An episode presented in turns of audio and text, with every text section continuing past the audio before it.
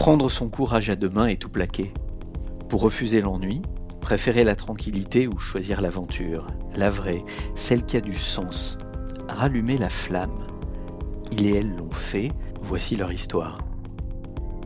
Benoît, épisode 1.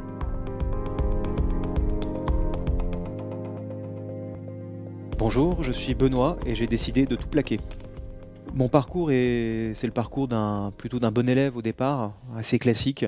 Euh, donc après le bac, j'ai euh, fait une prépa, une classe préparatoire littéraire, avec l'idée, euh, dans un premier temps, de faire sans doute de l'histoire, mais aussi dans un moyen temps de me tourner vers le cinéma, qui était une passion, mais que je voulais pouvoir assumer après avoir acquis un diplôme en guise de, en guise de, filet. Donc une classe préparatoire juste après le bac, et puis ensuite une année en équivalence, donc on rentre directement en troisième année de licence d'histoire géo, à l'issue de laquelle j'ai décidé, pour des raisons qui étaient un peu de lassitude vis-à-vis de l'histoire à ce moment-là, de faire un master de lettres, ce qui m'a donné en fait du coup une double, une double compétence en histoire et lettres d'enchaîner de nouveau grâce à des équivalences sur euh, une troisième année de licence de cinéma, qui était quand même euh, quelque chose qui m'était resté en tête. Et à ce moment-là, euh, peut-être première bifurcation, en tout cas premier choix de vie, j'ai décidé de ne pas faire de cinéma. Et c'est là que j'ai décidé donc de devenir prof d'histoire et de passer les concours pour le devenir. Au départ, j'étais plutôt, j'avais plutôt l'envie de devenir prof de fac, donc d'avoir une partie recherche et donc de pouvoir partager mon temps entre euh, de la recherche en histoire et de l'enseignement euh, à l'université. J'ai passé l'agrégation que euh, finalement j'ai pas eu. J'avais passé en parallèle le, CAPES qui est le concours un peu plus un peu plus accessible pour être prof et je me suis retrouvé en fait à défaut de pouvoir enseigner de pouvoir enseigner à la fac, d'enseigner dans le secondaire, donc l'histoire géo en collège. L'enseignement, j'en avais déjà une, euh, image euh, qui n'était pas que fantasmée parce que euh, ma mère était prof d'anglais à l'époque, donc c'est quelque chose que j'ai vécu presque au quotidien dans, ma, dans ma vie d'enfant et d'adolescent. Et c'était une réalité que je connaissais à travers cet exemple-là. Pour autant, c'est vrai que je m'étais pas forcément projeté, moi, dans ma vie de prof ou dans ma manière d'être prof, parce qu'on a beau avoir rencontré des profs euh, divers et variés, euh, pouvoir s'en inspirer par moments, on est toujours le fruit de son caractère et chaque prof est un peu unique et euh, fait avec sa personnalité. Et c'est vrai que la première année d'enseignement, on est stagiaire, une fois le concours réussi, ce qui veut dire qu'on a un mi-temps devant une classe en responsabilité en tant que prof, et l'autre mi-temps est consacré à la formation. Euh, donc on a euh, grosso modo euh, une dizaine d'heures d'enseignement, une dizaine d'heures de formation par semaine, plus les préparations de cours et tout ce qui s'ensuit. donc la vie se partage entre eux dans, cette, dans ce double, double mouvement-là. Et je me suis retrouvé de manière assez chanceuse, pas trop loin de chez moi, et dans un établissement plutôt côté de la banlieue sud parisienne, avec un public qui était constitué essentiellement d'enfants, fils de cadres, en tout cas famille de cadres supérieurs, un public plutôt réceptif, plutôt attentif, qui était accompagné et soutenu, et c'est aussi important. Plutôt une bonne expérience au démarrage avec euh, des bons, une bonne équipe de collègues euh, qui était euh, très stimulante en termes de intellectuel, pédagogique, etc. beaucoup de discussions très riches pour, sur la manière d'enseigner. Et ça, c'était la première année d'expérience, c'était une très bonne année pour ces raisons-là. La deuxième année, donc, j'ai été titularisé, donc le concours a été validé, et donc là, on est on est envoyé selon un système de répartition par points. Donc c'est euh, chaque, euh, chaque individu en fonction de son ancienneté, son expérience, et éventuellement d'autres critères comme euh, les enfants, famille, handicap aussi, a un certain nombre de points, une sorte de capital de points, qui peut miser pour demander d'aller dans tel endroit. Ça peut être un établissement précis, ça peut être une zone géographique plus ou moins large. Et donc on est réparti comme ça donc là, je me suis retrouvé dans un établissement un peu plus éloigné, euh, qui euh, était à peu près à trois quarts d'heure en voiture, mais qui avait le mauvais goût d'être à deux heures et demie en transport en commun. Donc déjà, on sait que d'emblée, euh, la question se pose pas. On prend la voiture le matin, le soir, on retourne dans les bouchons. Donc c'était un rythme un peu plus un petit peu plus lourd au quotidien, que beaucoup font, mais qui se rajoute aussi à la nouveauté du métier, puisqu'on là, pour le coup, pour cette deuxième année, on est à plein temps devant, euh, une classe, euh, enfin en tout cas devant euh, des élèves.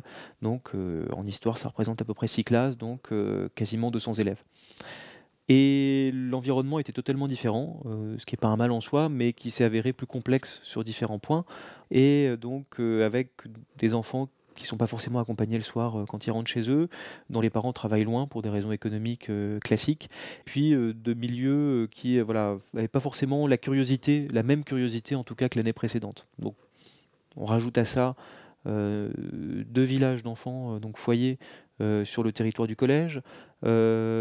certains dans des grands milieux de précarité aussi. Je me souviens, j'avais un élève dans la classe dont j'étais prof principal qui était en hôtel social. Donc globalement, le soir, il rentrait, enfin chez lui, c'était l'hôtel avec peut-être deux trois chambres d'hôtel selon la taille de la famille, mais des, conditions de, vie et donc d'apprentissage et de travail chez soi qui sont inimaginables une accumulation de problématiques euh, sociales, mais qui rejaillissent forcément sur l'enseignement. À ce moment-là, on se rend compte que on a beau essayer de donner beaucoup, euh, la formation euh, là présente aussi un certain nombre de limites parce qu'on est quand même, on est formé à minima, mais on n'a pas forcément tous les outils nécessaires pour répondre à toutes les situations auxquelles on fait face. Euh, J'oubliais de parler aussi, mais il y avait des élèves, une classe en Ulysse, donc des élèves qui sont avec des, euh, des difficultés cognitives, d'apprentissage, etc., euh, plus ou moins grandes, mais en tout cas donc un public encore particulier auquel il faut pouvoir s'adapter. Et donc un ensemble de complexités qui ont fait que l'année s'est passée de manière un peu euh, plus difficile. Et en tout cas, très vite, euh, ce que j'avais pu ressentir à la marge lors de ma première année d'enseignement sur euh, un certain nombre de difficultés structurelles de l'éducation nationale, euh, on l'a éclaté avec beaucoup plus de clarté. Dans ce cadre-là, quand je rentre à la maison le soir avec à la fois euh, cet univers qui est parfois un peu pesant parce qu'on porte aussi, on reçoit aussi les difficultés euh, auxquelles les, élèves peuvent faire face euh, dans leur vie personnelle, qui rejaillissent nécessairement sur leur vie de collégien. Il y a d'une part donc effectivement le poids de ces difficultés-là qu'on porte un peu sur soi. Il y a un sentiment un peu de lassitude, ou en tout cas de, de perte de sens. On se dit à quoi bon?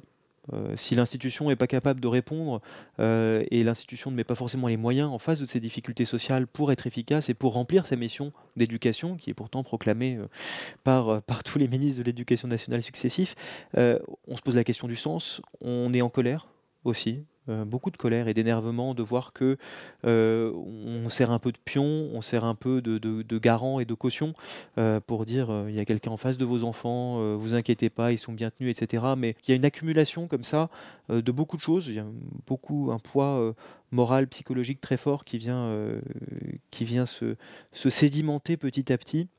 Et, et en l'occurrence, on se sent en tout cas, je me suis senti plutôt seul cette année-là parce que, et ça c'est plutôt lié au contexte, mais il n'y avait pas forcément le même, euh, le même lien avec les collègues, euh, avec les collègues présents euh, dans cet établissement-là. Donc on est un peu pris de court, ça ne correspond pas à ce à quoi on s'était préparé, à ce qu'on avait, je dirais pas rêvé, mais en tout cas ce qu'on avait espéré trouver dans ce métier-là.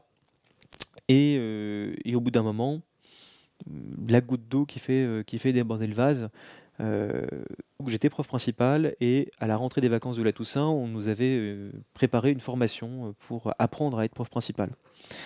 je n'avais été prof principal pendant deux mois sans savoir comment être prof principal. Et on s'est retrouvé dans cette formation, qui était une formation destinée à, tous les plusieurs collèges des environs. On s'est retrouvé à une quarantaine de, de, profs principaux, jeunes profs principaux, qui découvraient leurs fonctions. Et on était encadrés, en tout cas, il y avait sur place huit chefs d'établissement ou adjoints chef d'établissement, pour encadrer cette formation. Et là où ça a été un peu le déclencheur, c'est que à aucun moment euh, la présence de ces chefs d'établissement n'était requise. En tout cas, on ne nous a pas divisé en euh, euh, huit groupes de cinq, par exemple, pour avoir un accompagnement plus précis, etc. On s'est retrouvé à avoir une formation qui aurait pu tenir en une demi-journée, qui a été délayée sur un jour et demi, et avec une sur-dépense de moyens en termes d'encadrement, euh, ce qui veut dire qu'on avait au passage euh, dépeuplé euh, huit collèges de leur chef d'établissement pour rien, dans un contexte où c'est quelque chose de un peu aberrant à la fois et contre-productif, même nuisible sur ces collèges. Et donc cette prise de conscience-là sur euh, cette manière de fonctionner, sur ce côté un petit peu aveugle euh, du management de l'éducation nationale, euh, a été la goutte d'eau qui a fait déborder le vase au milieu de tout ce qu'on a pu évoquer en termes de, en termes de ressenti et de, cocotte minute. Et le lendemain matin, en fait, je suis pas allé sur la dernière demi-journée de, de formation. Je me suis, euh, je suis allé directement chez le médecin pour euh, lâcher tout ce que j'avais sur le cœur en lui disant écoutez, euh, j'ai, je suis épuisé parce que le rythme était épuisant en préparation de cours, quand on découvre des niveaux, les trajets, etc. je suis épuisé, j'ai envie de crier sur mon chef, mes, mes collègues, pardon, mes élèves. et tout de suite, le médecin m'a dit ok, très bien, stop, je vous arrête et c'est là sans doute où j'ai pris conscience de la complexité, de la gravité de la situation, où j'étais passé pas loin du burn-out en réalité, et euh, de la nécessité de prendre du recul et surtout de euh, quitter l'éducation nationale.